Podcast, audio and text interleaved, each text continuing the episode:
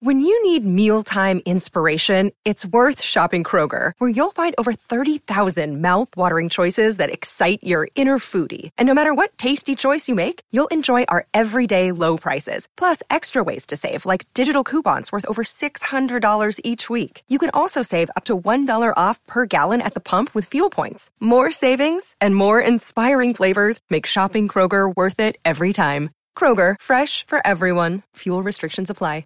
It's very difficult to keep the line between the past and the present. You believe that someone out of the past can enter and take possession of a living being? We may be through with the past, but the past is not through with us. Welcome to the Next Picture Show, a movie of the week podcast devoted to a classic film and how it's shaped our thoughts on a recent release. I'm Tasha Robinson, here with Genevieve Koski, Scott Tobias, Keith Phipps. Here on the Next Picture Show, we believe that no film exists in a vacuum and that all culture is more interesting in context. So every other week, we get together to talk over a classic film and consider how it relates to a current movie. This week, we're going to look at a new science fiction sequel about androids and humanity and see how it stacks up to the original. Uh, but first, somebody should do something about that tortoise lying in the corner of the studio over there. Genevieve, it's it's thrashing around trying to turn itself over, but it can't. Not without your help. But you're not helping. Why is that, Genevieve? Why aren't you helping? Well, for one thing, all my turtle maintenance time goes to my own pet turtle at home. But for another thing, we're trying to record here, Tasha. That tortoise is going to be fine for the next hour, so while we consider Denis Villeneuve's Blade Runner 2049 and how it takes up the story Ridley Scott's Blade Runner started back in 1982. Scott's film, a heavily rewritten adaptation of Philip K. Dick's novel Do Androids Dream of Electric Sheep, deals with the far future world of 2019, where artificial people called replicants have been created to work in hazardous conditions in off world colonies. Replicants are banned on Earth, so when some of them rebel and return, android hunters called Blade Runners are dispatched to hunt them down and quote unquote retire them.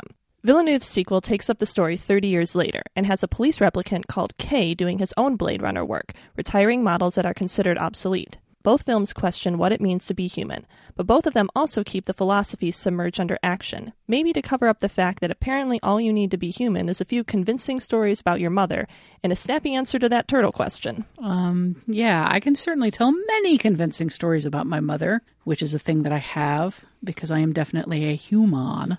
Uh, we'll be right back after this break to talk about both Blade Runner movies, or at least I'll be back after this break. The rest of you, it may depend on your human reflexes.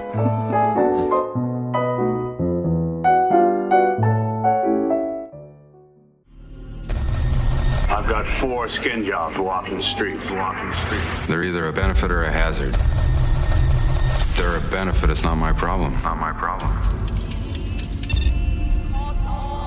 I'm Rachel. Deckard. Have you ever retired a human by mistake? By mistake, by mistake? No. I need the old Blade Runner. Blade Runner. This is a bad one. Bad one. How can it not know what it is? If only you could see what I've seen. I've seen what I've seen. More human than human is our motto. Back in 1992, when the so called director's cut of Blade Runner was released, LA Times film critic Kenneth Turan wrote a monumental piece about the making of the film, which is apparently the kind of nightmare usually reserved for Francis Ford Coppola or Stanley Kubrick movies. The people who worked on it called it Blood Runner, Turan writes, a sardonic tribute to the amount of personal grief and broken relationships it caused, and they recall it with horror and awe. Among other things, Turan tracks how Hampton Fancher's script, adapted from Philip K. Dick's novel, spent a long time bouncing around Hollywood because producer Michael Deeley wanted Ridley Scott to direct, and Scott was busy with a little movie called Alien. The script, which kept changing names from Android to Animal to Mechanismo to Dangerous Days, went through eight revisions before Fancher was bumped off the project, and at one point, they apparently brought in Dustin Hoffman as the lead. Scott did eventually sign on, and he promptly showed up on the first day of shooting and began redesigning the set.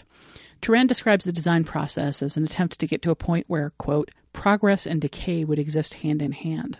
Ridley Scott started his career as a production designer, which helps explain both the meticulous, elaborate design of Blade Runner and Alien and other films he's directed, and the hell that he put his designers through on this film. It may also explain why Blade Runner is so obsessed with slowly exploring these elaborate urban exteriors and the costumed people and the flashing floating neon signs that flow through them.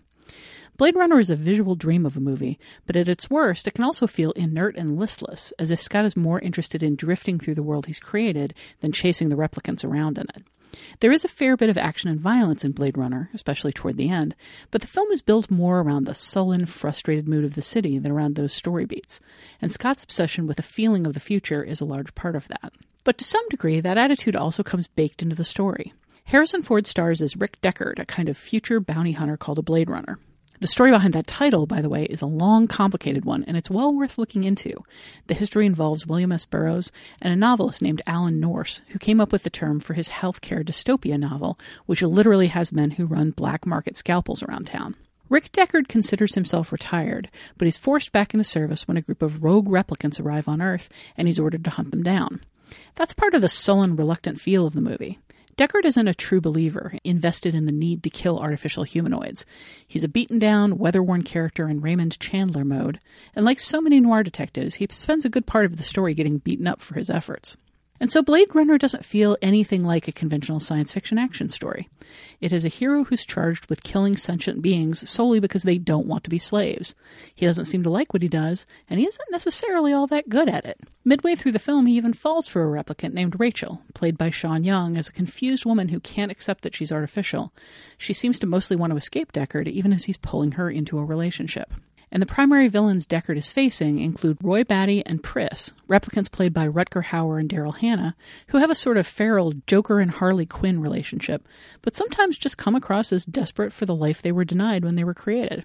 Replicants come with a built in short lifespan, and Roy, Pris, and their fellow replicants are already close to dying when the movie starts. So, Blade Runner is the story of a killer who doesn't really want to kill, a femme fatale who isn't interested in seduction or manipulation, villains who don't want to be villains, and a vast shining city that seems a lot clearer about its goals than any of the characters are. No wonder this became a cult movie that viewers have been arguing over, picking apart, and rewatching for 35 years now. We'll do a little of all of those things ourselves as we get into discussing the 1982 Blade Runner. You remember the spider that lived in a bush outside your window? Orange body, green legs. Watched her build a web all summer. Then one day there's a big egg in it. The egg hatched. The egg hatched, And? and a hundred baby spiders came out. And they ate her. Uh, implants.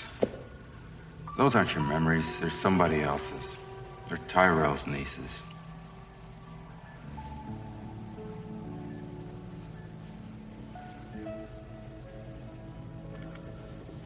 Okay. Bad joke.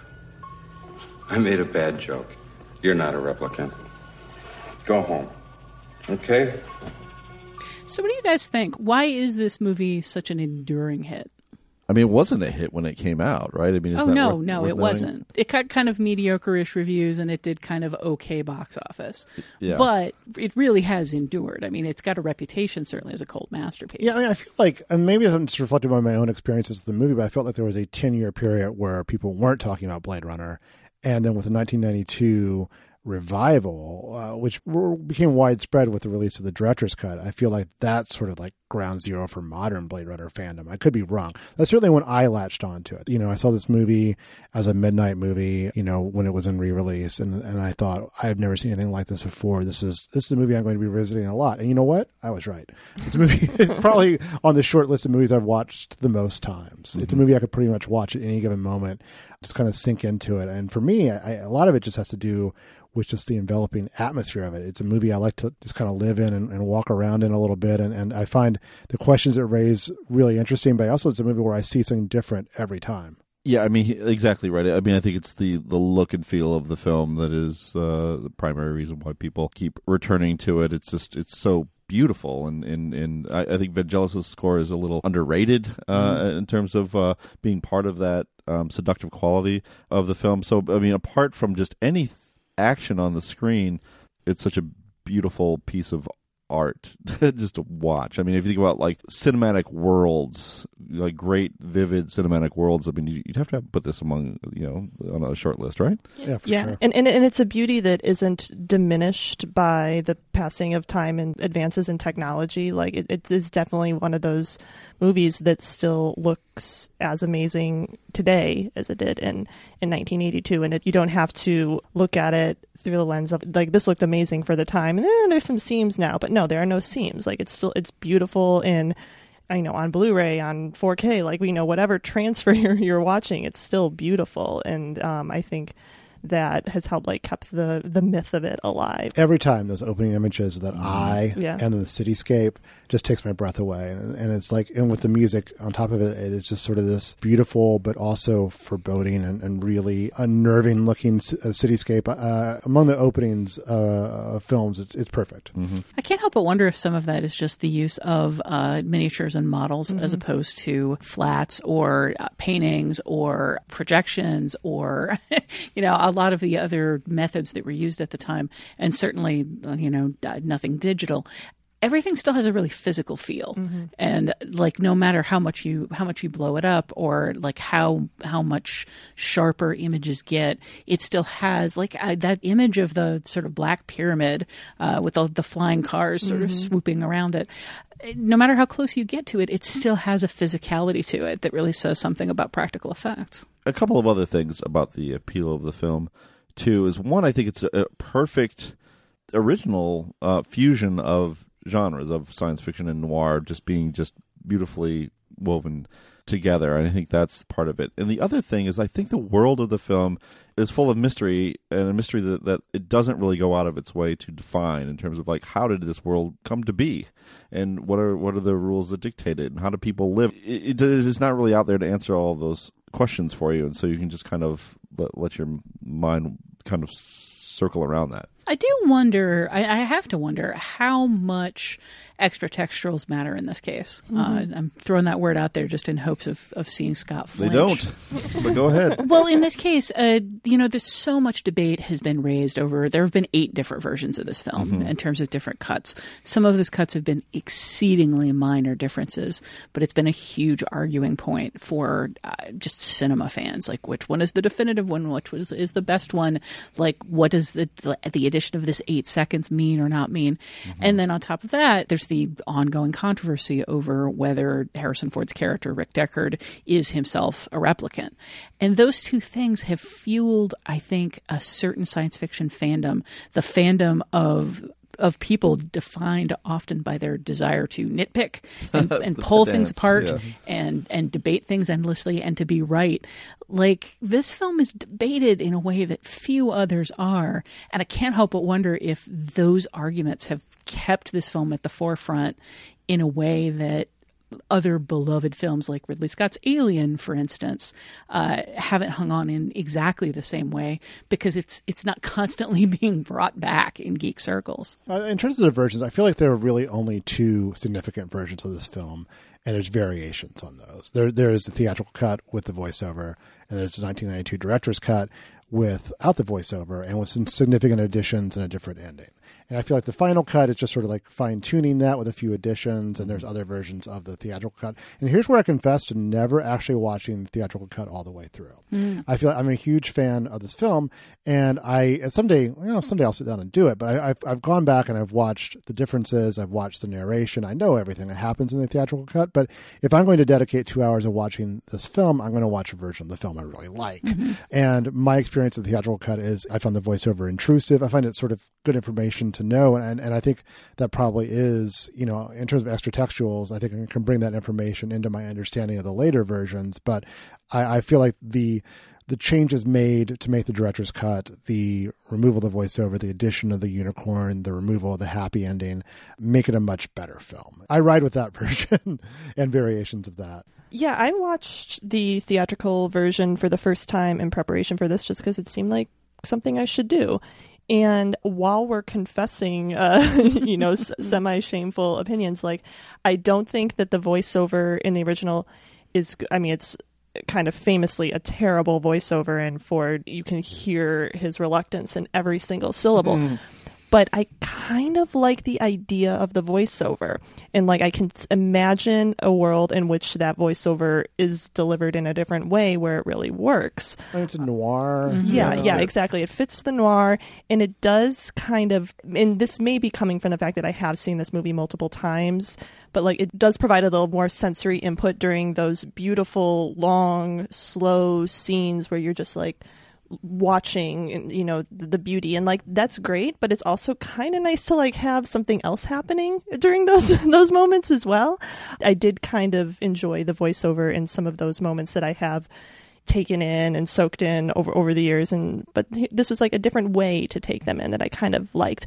Uh, the happy ending is trash and i'm glad it's gone.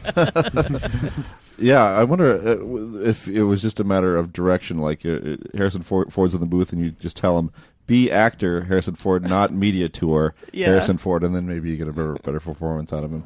Tyrell really did a job on Rachel. Right down to a snapshot of a mother she never had, a daughter she never was. Replicants weren't supposed to have feelings. Neither were Blade Runners. What the hell was happening to me? Yeah, I, my experience is mostly with the director's cut as well, though I have seen the theatrical uh, and uh, prefer the director's. But you're right about the noir aspect being appropriate, and I think obviously Warner Brothers felt a little bit of information was necessary to kind of carry the audience through the movie.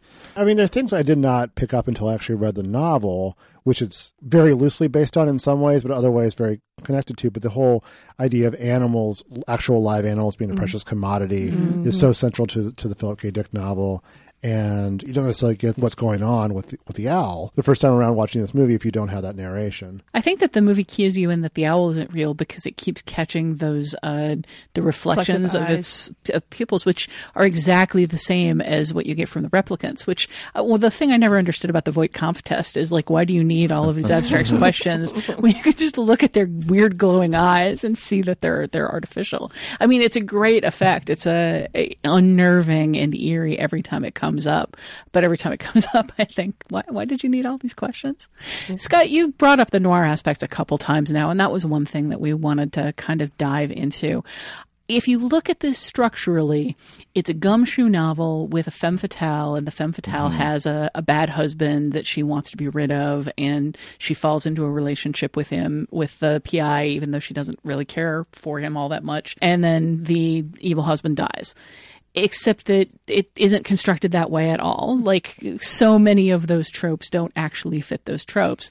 It it only looks like that at the most surface level possible. So the film is playing with noir ideas and it's certainly playing with noir tones, but it also in is doing a lot of new things with them. I'm curious sort of what you guys think about the noir elements here, how they work, how they don't work. Well, first of all, I, I, do you think that she doesn't have an interest in in Deckard? Oh, oh God, this is going to be do one we, of do those. Do we want to move to this? we can move to this because uh, I think it's an interesting element of it uh, as well. We're talking about the love scene or sex scene or rape, depending on how you look at yeah. it. Right? To me, I think it's an unsettling scene, but I also feel like it's thematically tied into the rest of the film. We're talking about a scene in which he says "kiss me" and sort of pushes himself on her and in the film about who is and who isn't human and what defines consent and what defines free will, I think this is kind of a pushing those ideas to a very uncomfortable place in a really interesting way. And I think we have to decide for ourselves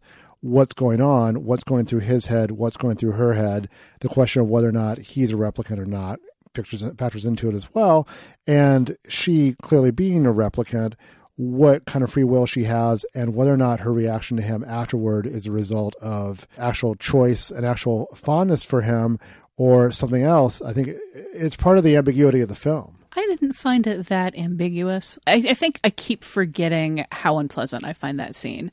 And as we're sitting down and recording this, the Harvey Weinstein thing is in full flower, and we're hearing all of these other accusations coming up, and like all of this stuff is is very much in the zeitgeist right now. And watching this scene where she literally tries, he kisses her, she tries to leave, he slams the door in her face, throws her against a wall, and demands that she express affection for him that she clearly doesn't feel it read as rape to me. And she's already denied him in the movie up to this point, like when he's asked her to the bar for a drink, and um, she hangs up on him. Yeah, there's quite a bit of not taking the no in that relationship that is is really uncomfortable. I see what you're saying, Keith, as far as how it does kind of raise a lot of the themes of free will that are inherent in this movie but I don't think it engages with that aspect of it. I'm, I'm I, I disagree with you there. I think like that relationship is all about Deckard and his evolution and what he thinks about replicants, and it is not at all about Rachel. She's just a, a catalyst in in what's happening for Deckard. I don't get any sense of her connection to him beyond self-preservation, which is kind of a terrible romantic motivation. And like hmm. this, this is a romance. I, I think the heart of the movie is supposed to be this romance between them, and it just it isn't there for me because there is nothing coming from Rachel that I can connect to as a viewer. So I guess my question then would be, where do you think the director is coming from on this? Is this is I, I don't like to say the word intent. What is his intent? Because I, I always have that whole thing about the fallacy of intent, but what was in his intent? what was I'm, he trying to? What was I'm he trying to do? And did he did he follow to- it? Is this a mistake on his part? Uh, I mean, I can't tell. I can't tell you what he whether it was a mistake or, Mm-hmm. or what he intended. I think there are two things going on here. One, the script went through eight different rewrites, and then Fancher was bumped off the script, and somebody else came in and rewrote it. I kind of feel like the major scenes we see with Rachel feel like they came from different drafts, and the draft where he sexually assaults her, and by the end she goes along with it either out of fear or because she sees what she can get out of it, feels like a, a different thing from towards the end where she says she loves him and they go off together. But either way, for me, the whole thing fits very neatly into a noir story where she is trying to get out of a relationship she doesn't want to be in. In this case, it's not literally somebody that she's married to that she doesn't want to be married to anymore. It's literally her creator slash owner. But in the same way, she is looking for an out, and he comes along and offers it to her in the form of a relationship he sees as love. If she's doing it deliberately and manipulating him, if she makes a choice at some point during that assault to go along with it and then realizes she can use him, that would fit entirely within the greater world of noir stories, mm-hmm. which very commonly have femme fatales going through with that kind of relationship with somebody they have no affection for, no interest in, but are willing to to ape it. Now, I'm with Genevieve. I don't think that the film fully plays that out. I don't think it executes it as well as it could or should, and I don't think it executes it as well as I would want it to to believe that the theme is there. But if I look at it through a noir lens, I can at least stomach it. I mean, I- I, I think you see a certain, uh, putting it euphemistically, roughness to in film noir with regard to relationships between men and women. Uh, And a that carries cynicism. that carries over Yeah. into this movie. But the other interesting thing too, and this is something you brought up in the keynote, is just how it defies and frustrates your expectations of all of these g- genres. You know, I mean, if if you are going approaching Blade Runner as a sci- sci-fi action film, for example, is it really satisfying at all on that on that level? Probably not. It has some really exciting scenes in it, but it isn't. It's not a thrill ride. It's a very this is a very moody picture that uh, doesn't really um, that slips every kind of definition that you want to attach to it. Yeah, but at the same time, I mean, Scott was kind of he wanted to edge more towards a Chinatown kind of feel. Chinatown isn't a satisfying action movie either, No, but you know, it's a great film. it's solidly a detective film though. yeah, that's true. One of the things that uh, I always surprises me about this is how little detecting Yeah. he actually does. It's more of like just a very drawn out chase film or, Mm. or you know a pursuit film it, and because there are the four replicants it does give me a little bit of that like treasure hunt or, or video game mentality of like you, you got to check them off one by one you know or it's the, the different stages of the quest and he only finds one of them. Yeah. I mean, Yeah. he's not. He's not that great. I mean, he- I mean, he's probably the best at what he does, but you know, what he does must be very hard. He's kind of looking for needles in a haystack. I guess the big scene of detective work is the the photo scene, Mm. um, enhance, enhance scene. It becomes such a cliche, but it's so it was. It's so thrilling in this. Well, thrilling is one way to, to describe it. I, I found myself getting increasingly annoyed with it this time through because it, it is very drawn out in the way that so much in this movie is drawn out. And I do think it's maybe the one instance in this movie where the effects or the, the details of the world don't really work for me in terms of the like going into the photo and then it becoming three dimensional and I don't think it's presented on screen in a way that like makes it very clear what this technology is and what it does and how he's utilizing it and it just comes across like enhance enhance until I get to the thing that I need to see. But until you get to the thing you need to see, it feels like blow up, right? Yeah. Like like when you're just like you're you're, folk, you're zooming in and zooming in and zooming in, and it's like, what are you seeing? Can you really say what that thing is? And then of course, you know, you're actually able to enhance and get information from it. I mean, it doesn't 100% work for me, especially since uh, no matter how many times I watch it, I find myself thinking, what is he looking for? What are we seeing? Why is this important? Mm-hmm. But it does lead to A, his, his one moment of inspired Yeah. detective work, and B, that moment where he walks into the, her, her dressing room doing that voice. His, Yeah. his nerd voice, which is one of the best acting moments in the movie. I can never believe that that voice is coming out of Harrison Ford. It's great. And uh, like watching that whole scene build and come apart is one of my favorite unheralded moments in the movie. There are a lot of moments in this movie that are justly famous and quotable and memorable. I'm not sure that Harrison Ford's, "Hi, I'm, I'm a geek who's trying to break into your dressing room under false pretenses. I'm looking for holes. Like that whole business, it's so good. he drops the voice very briefly though during it, doesn't he? Yeah, I mean, Yeah. he, it's clearly not Rick Deckard's forte. Yeah. It's a lot. It's a lot of fun, and also it's another detail that raises the question: Is he good at his job? I mean, he's pretty handy with a blaster. I guess everyone else is just really bad at blade running. Well, I mean, the society is not, is not all that functional. Yeah, Yeah, that's so, true. Uh, so I, a lot of people are not good at their jobs.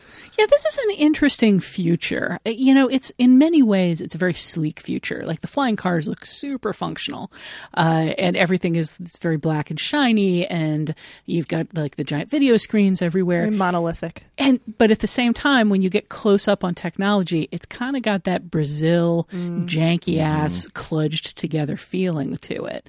So there's this kind of a and, and and you've got a technology that can send people into space and send C-beams glittering through the Tannhauser Gate, but that also like can't come up with a scanner that doesn't look like eight different computers piled on each other. I think the good tech is elsewhere. I think people who could have gotten off Earth. I mean, there's a Mm. few people like Tyrell who I think kind of making the best of what's what's still around. But I get the feeling you know, a lot of people have new life awaits them on the off-world colonies and are taking up on that because Earth's not in great shape. So I, th- I think you get the sense of this rundown world that's like it's sort of like the center of the empire that's also become sort of the outskirts of the empire in some ways. I find it fascinating with science fiction worlds. Like I, Star Wars gets a lot of praise for being a like a beat up world where everything looks used, and Star Trek gets a lot of praise for being this like shiny futuristic world that people would want to live in.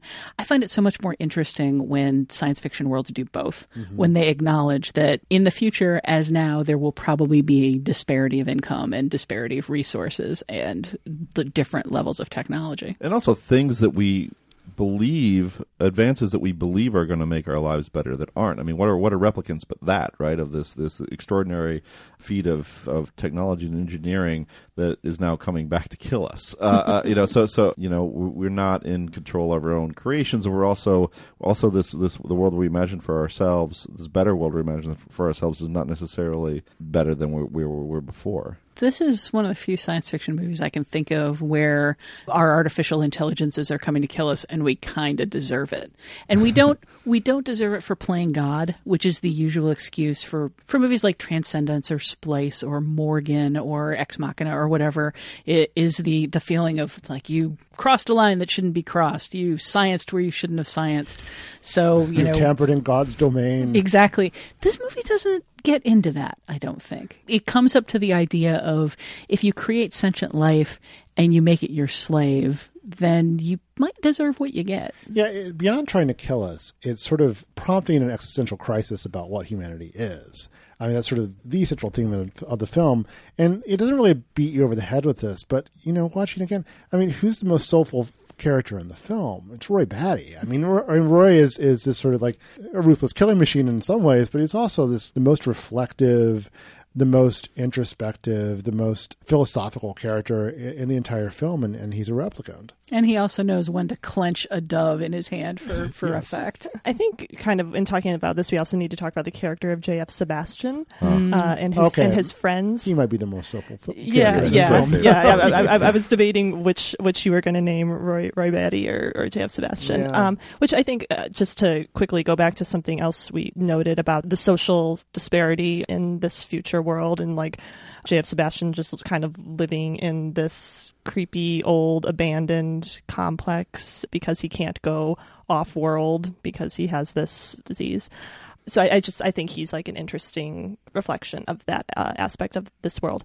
But um, to go back to what we were talking about about artificial intelligence, like he's creating these horrible, these terrifying creatures, to, uh, you know, as his friends, and like the replicants are kind of like the shiny apex of of that instinct, you know, and something that is so close to humanity. And what J.F. Sebastian is making is not that. And it's it's upsetting and you can understand the impulse you know that is behind it but it's not a good thing that he's doing. You just don't like creepy clowns. I, I don't like creepy clowns but, but well, I don't like a lot of creepy wind up toy creatures with ball gags in their mouths. They seem they seem benign. Yeah, see, I was they sort seem char- benign but I don't Yeah. I was sort of charmed by them, actually. yeah, they're, I mean, they're a little eerie, but I think they're sweet. Yeah. do you think they're happy though I, I'm not sure how do they enjoy their they lives uh, like I'm not sure how intelligent or functional they are. Apart from uh, from the clown and the teddy bear, they may not be sophisticated enough to actually be intelligent. And I think one of the one it's of the another things example of the film, like like making you question like where the line is. too. Yeah, exactly. I think one of the things that's creepiest is when Pris positions herself among them. Mm-hmm. Mm-hmm. There's that feeling of like all of these essentially like maybe weird looking, maybe unsettling looking, but essentially like gentle toys. And then there's a killer in their midst that looks exactly like them. That's that's creepy, and I think it's really well done. Really well done. All that stuff. That's my favorite section of the movie. Anything involving him and his. I, yeah, William plays. Sanderson is probably my So maybe good. my favorite performance in the movie. He's great. And it's also an example of the of the film being maybe a little more whimsical and, and, and entertaining and uh, wonder. You know, it's just there's something kind of pleasurable purely about those scenes that that isn't necessarily uh, how you describe the rest of the movie around it. Yeah, it, I mean that sequence uh, where he's just sort of hanging out with Pris and his toys, in particular, feels more like something out of AI than anything else in this movie. And Pris does get to play the femme fatale role in this in a way that That's uh, true, except she's kind of shilling for her dark husband as opposed to trying to escape him. yeah. But yeah, she she does. The whole business around William Sanderson, I think, is is interesting because everybody in this film is so compromised. You know, Deckard is is a killer, and the killers are manipulating people and using them and murdering them. And Tyrell himself is like hiding in his ivory tower away from the chaos he's helped create. Everybody in this film is some kind of like user or vampire or bully except Sebastian. He's just kind of a, an overgrown kid sitting sadly with his toys. And I think one of the reasons that we like him is he's the only person in the movie that isn't vile in some way. I mean, he might be compromised just by his association with Tyrell. I mean, he certainly Mm-hmm. enabled Tyrell and, and helped create the situation that the film finds itself in. Is his the only act of kindness in the film of, of bringing her i- into his home? Is that is does anyone do anything kind in the film besides besides that? Off the top of my head, not that I can think of. I mean, there's there's almost his character letting them off the hook at the end. Yeah, but nothing that character does can be called kind. That's a fundamentally unkind character. I mean, one of the th- okay, so one of the things that sort of baffles me most about the movie is is Zhora's character. Like, she doesn't necessarily do anything kind, but she's also she just comes across as a working girl. She's got a job. Is she just out there like making money so the rest of the replicants can can function? Why isn't she with them on their quest for more life? Is she just like getting by day to day, working nine to five? I had the feeling they were all working together and just had different aspects of the job. I, mean, I think it's a little underexplained, but I, I but I think she's certainly connected to all of them still. So, I mean, she certainly doesn't come across as, as kind, but she doesn't come across as malevolent either. Yeah, but we're like in that little introduction that we're given to them at the beginning. Isn't she described as like a fundamentally like violent or dangerous? Per- like She's like a political assassin. Yeah, so like we're told that she's dangerous. We don't really ever see that in the in the story of the film. runs, yeah, she, yeah, she's Puts on a, a bikini and uh, some saran wrap in order to run. and falls through several panes of glass uh, and high heels. Because let me let me tell you, when I know I'm about to be running for my life, first thing I do is put on the stilettos. I mean, replicants can run in heels. That's what my husband said. program. What she's programmed to. We're Like, of course she. and it's it's another weapon if she needs it. I think one of the things that for me just comes out of rewatching Blade Runner is a sense that some of these set pieces are incredibly remarkable, but to some degree that just don't all fit together. Mm. Uh, his uh, Deckard's whole like I am an actual gumshoe. I'm going to examine the evidence, and it's going to lead me to a trail of clues, and then I'm going to find my first target doesn't necessarily fit with the rest of the movie and his his actions in the rest of the movie. Roy Batty, like uh, going back and forth between this sort of gentle philosopher and like a drooling madman screaming doggerel on the roof, doesn't necessarily fit together for me. Rachel kind of has her like before and after periods that don't entirely fit together for me. Am am I wrong in thinking that this movie feels not confused because it's so of a tone and of a piece, but feels like a lot of strange puzzle pieces welded together. I can see having that impression. I, I never, it's never felt that disjointed to me. But I mean, I feel like we're dealing with characters who are, by their character or programming, not necessarily going to be consistent from, from moment to moment in some ways. These replicants are living through life and, and sped up, you know, 1.5 speed or, or faster than that. So I think they're going to go through changes in, in attitudes and, and philosophies a lot faster than, than uh, regular humans would. So I think you see Batty go through uh, sort of angry Avenger to philosophical madman by the end. I mean, I mean, it's it's almost like Hamlet like by the end, where Well, he's just sort of addressing the fundamental questions of existence uh, as he's dying. I mean, that's all that that works for me. Batty does work work for me because, as you say, he is he's dying. Like he Right. really he realizes he's in the last moments of of his life, and I think he can be forgiven for being a little inconsistent in his emotions and, and at a time like that. Well, I think also with Deckard, I, I like that the question remains unanswered as to whether or not he's a replicant. But I think in many ways the film makes a lot more sense if he is. Just hmm. because, you know, you see this, this man who thinks he has a past, he doesn't. I mean, one of the clues that people point to is that he is a replicant, is that his place is covered in photographs, and it's something that, that the replicants latch on to. And if you see someone who's just been, against his knowledge, you know, created to destroy his own kind, this is someone who's going to have a profound identity crisis, if not on a conscious level, on a, on a subconscious level. His programming is just going to break down. And I think that is, to me, I think that's sort of the best read on his character. I Though I would never actually say the film de- definitively says he's a replicant. But it's a relevant question, you think? That it be answered? Is it important that it be answered? I don't know if it's important that it be answered, but I think Keith just demonstrated why it's a relevant question in, Yeah. in terms No, I of think it's th- to be that raised. character. Yeah. Yeah, yeah, I guess so. I think it's better if it's left unanswered. It is that. it's funny to That hasn't stopped. That the new one just new one just answers it immediately, at least with regard to uh, Ryan Gosling's character. Although it still doesn't answer it about Harrison Ford's character. We'll get into it. in Second, well, one second thing half. one thing I will say about this movie, though, and I don't know if it has to do with it being disjointed in, in any way, but like I, you know, I just, I just saw it twice with Keith. I saw it once uh, on the big screen in a in digital projection, and then I saw it at his home on uh, f- his 4K television, which was very nice. Congratulations, And Keith. it's so It's really nice. and and I, I will say the film is a fundamentally elusive experience for for me. I, it's very hard for me, even now, after after seeing this extraordinarily vivid film twice in short succession, to have really strong uh, opinions or recall or or super cogent take as I would on virtually any other type of film that, that, that I would see have seen that often and it's so recently I guess and so uh, and I don't know if that's a if I consider that a flaw of the film uh, rather than just the reality of it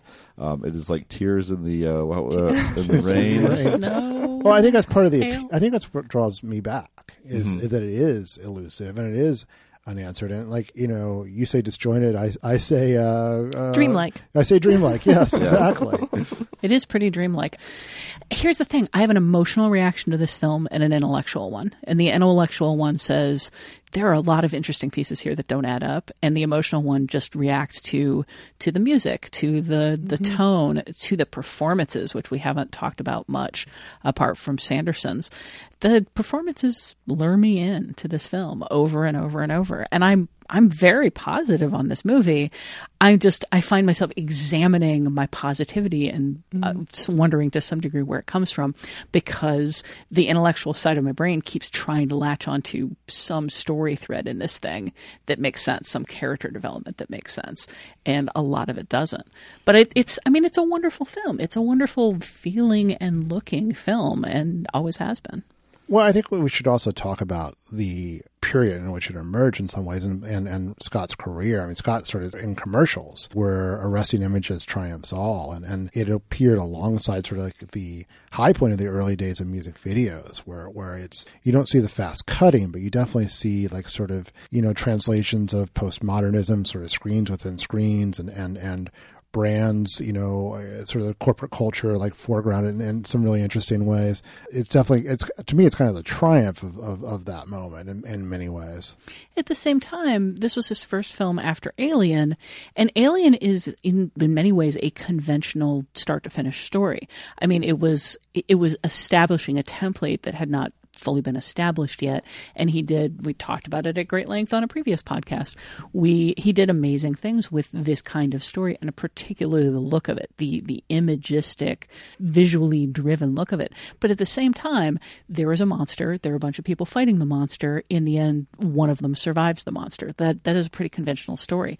Blade runner is so unconventional mm-hmm. by by comparison Tasha, you were talking about your uh, intellectual response to it, and I guess your emotional re- response to it. And I, it would, it's my just general aesthetic opinion that the characters and story, that intellectual component, it should be minimized. My interest as a film film goer is in the other side of that is in how the tools of the medium are used to express something, and uh, a lot of that in this film is done through the world of the film and how it's established and how it's photographed and how the music works and, and the effects and uh, just the feel of the film is crucial to me to the point where all these other aspects are not as important. Um, that, and that just that, that's just me and my own way of looking at things.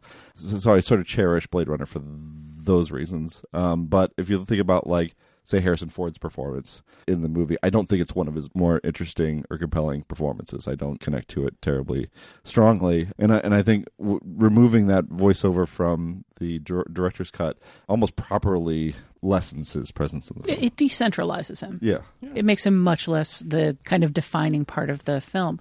I think that his performance here is really interesting because we think of Harrison Ford, we think of these smirking hip shot characters, and people forget how goofy Han Solo was. Like, mm-hmm. it, you can see supercuts on the internet of Han Solo being lost, confused, hurt, scared wigged out, uh, incompetent. But people don't remember him that way. People remember him, uh, you know, slouched in the the cantina shooting Greedo first. people remember him as the uh, the guy with the snappy comeback. People remember Indiana Jones, the guy with the whip. People remember him as the president punching people out on his plane. like uh, Harrison Ford's characters just have this sort of you know rep for being in control smirking and and like always knowing what they're doing. He spends most of this movie looking terrified out of his gourd and like he hmm. spends the entire final act crawling backwards across a rainy rooftop desperately trying to get away from something running away from it going out a window to get away from it. He spends so much of this movie scared. I and i find it fascinating. I find it a fascinating choice. I think that the movie is not 100% sold on him as as the hero, even as the protagonist, and as we've said several times, not necessarily good at his job, and that makes him a really compelling character for me. Okay. In part because Ford just kind of goes for broke with it. Like this is not a very ego-filled performance. and not necessarily good. I mean, that's part of why the I'm less unnerved by the sexual assault thing. It's like I'm not sure Deckard's a good guy, you know. I think again, I, th- I think it taps into the central question of the film. Is like this is someone who sees this person as as less than human and, and should just be able to bend to his will because of that. And and uh, you know, there's sort of an evolution of that over the course of the film where he kind of comes to a greater understanding of, of who replicants are. But I don't think he's a morally, you know, totally good character. I think we're conditioned to believe that Harrison Ford, being Harrison Ford and being the hero of this film, is the hero. But you, you know, the more I, the more you watch it, the more you think, hey, Rutger Hauer and Daryl Hannah, you, you I, I, see where you're coming from in this, and uh, it's kind of reversing my uh, presumptions about who's the hero and who's the villain in this thing. Yeah, I think this movie reverses a lot of presumptions, and I think that's one of the things that makes it so interesting. So I think it's going to be interesting to take it up in conjunction with Blade Runner 2049, which also does some unconventional things, also does some very conventional things, and I think kind of takes up some of the themes that are underlined at play here and makes them more overt. We'll get into that in more detail in part two. In the meantime, we're going to move on to feedback, so we'll be right back.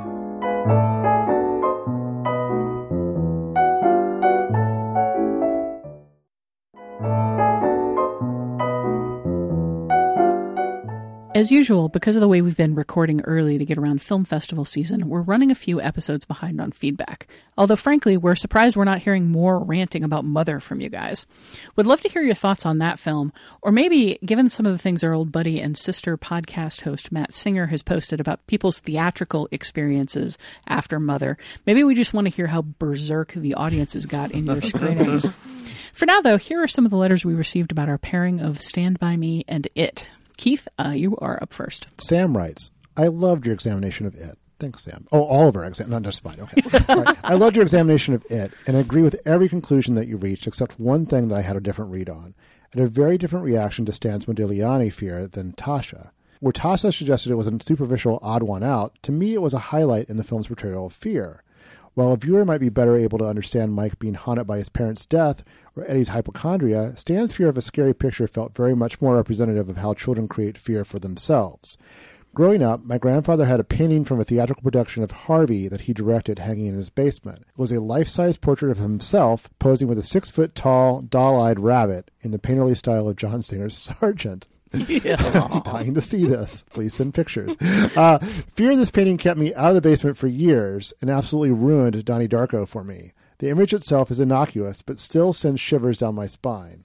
This may still have been a shortcut to give Stan a fear without having to invest time into building him into an actual character, but it was still revelatory to see such a specific fear from my own childhood realized on screen.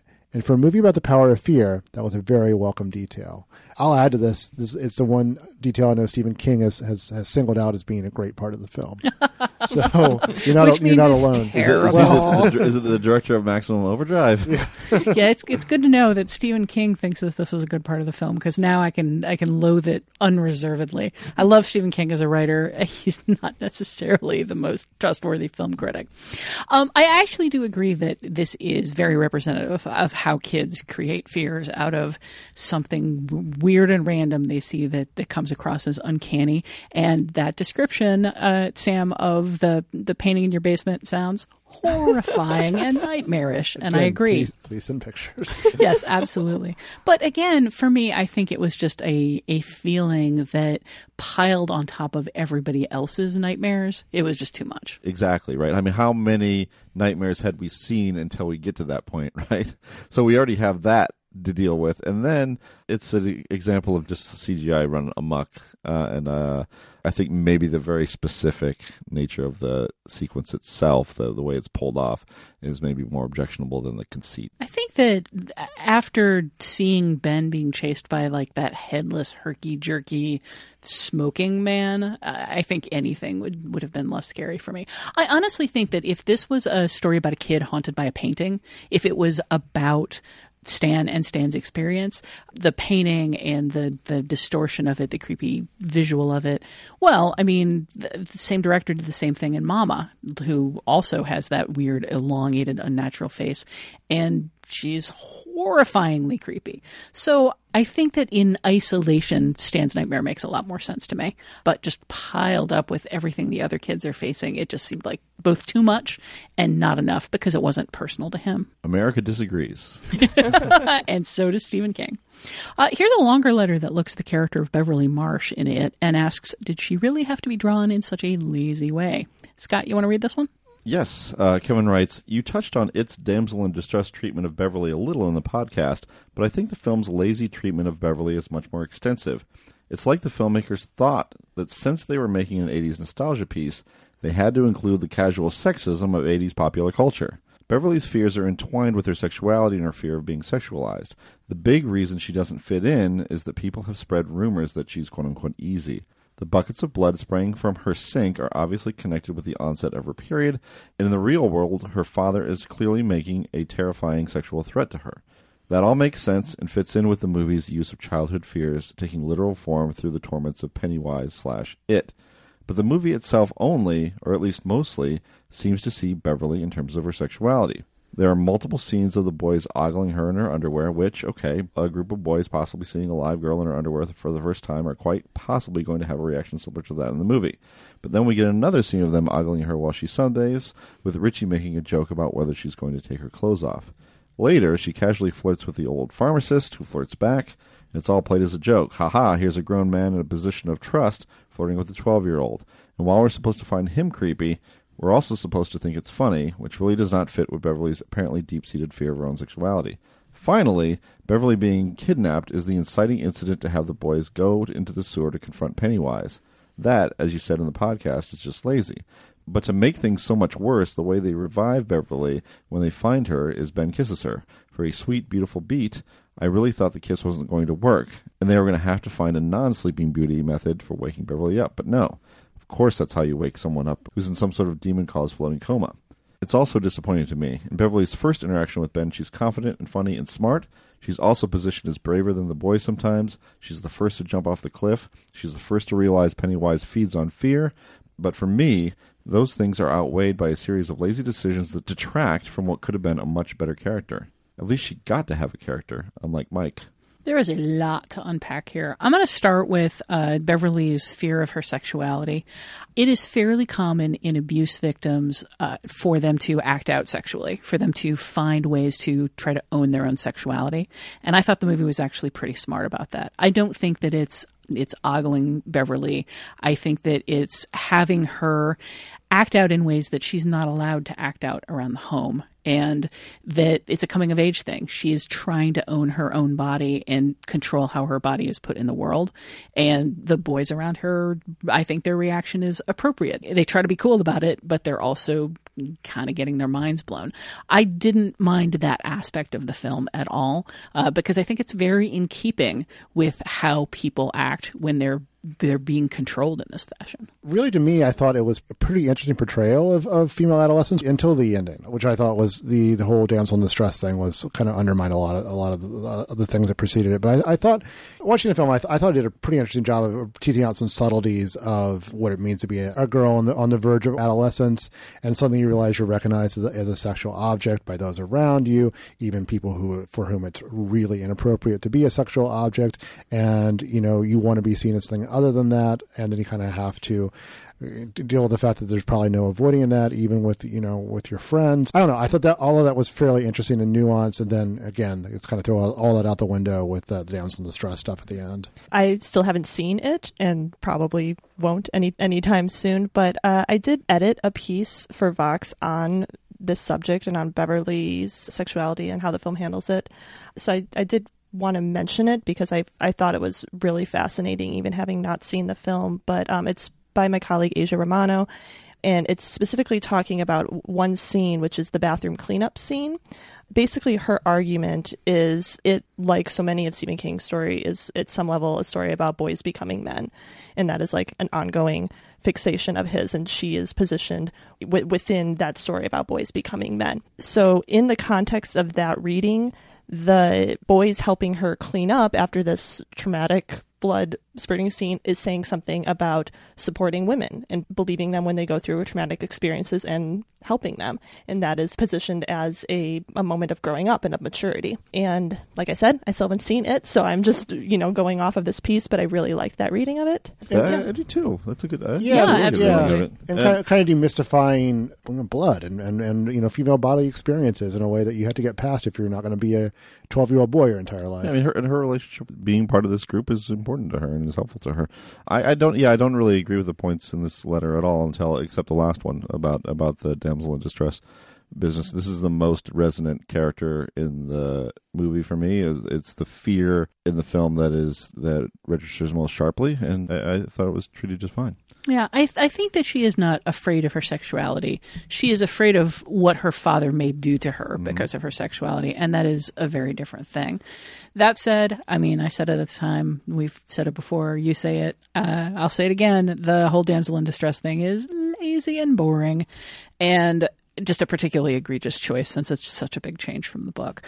And I felt the same way about the the kissing thing as you did, but I guess I let that one go because it's so obviously a like how do we how do we respect the fact that Stephen King has a giant child orgy in his book without doing any of it. So I, I, kind of felt like I took that one with a grain of salt just because it, like they're sort of nodding at it in the most squeamish way mm-hmm. possible. it was kind of like that could have gone worse. yeah, exactly. Well, okay, where are we going to take this? Oh, nowhere. All right, thank God.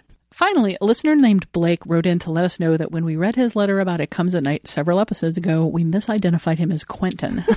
Sorry, Blake. We did not mean to do that. We did get a letter in the same movie from a listener named Quentin, and uh, we're guessing it was a cut and paste error in the script. To be fair, those are both super cool names. Quentin they are, and Blake and, are, and just so similar. They sound so yeah. much alike.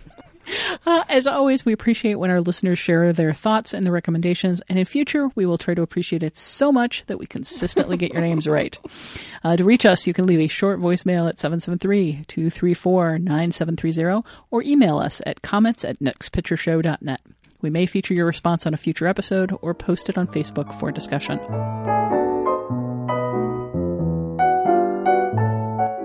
Wraps up this episode of The Next Picture Show. In part two, we'll jump 30 years into the future of the future and see how Villeneuve's version of Blade Runner mixes and matches with the one Hampton Fancher took from Philip K. Dick. And we absolutely promise we will not in any way provide the definitive ruling on whether Deckard is a replicant. Look for that later this week, or better yet, subscribe to The Next Picture Show on Apple Podcasts or your podcatcher of choice. Find us at nextpictureshow.net, follow us at facebook.com slash nextpictureshow, and follow us on Twitter at nextpicturepod so you'll always know when a new episode drops. Until then, we'll be scouring YouTube for footage of attack ships on fire off the shoulder of Orion. Somebody has to have had their Facebook Live on while that was happening, right? We'll see you next time. All those moments will be lost in time like tears in rain. Time to die.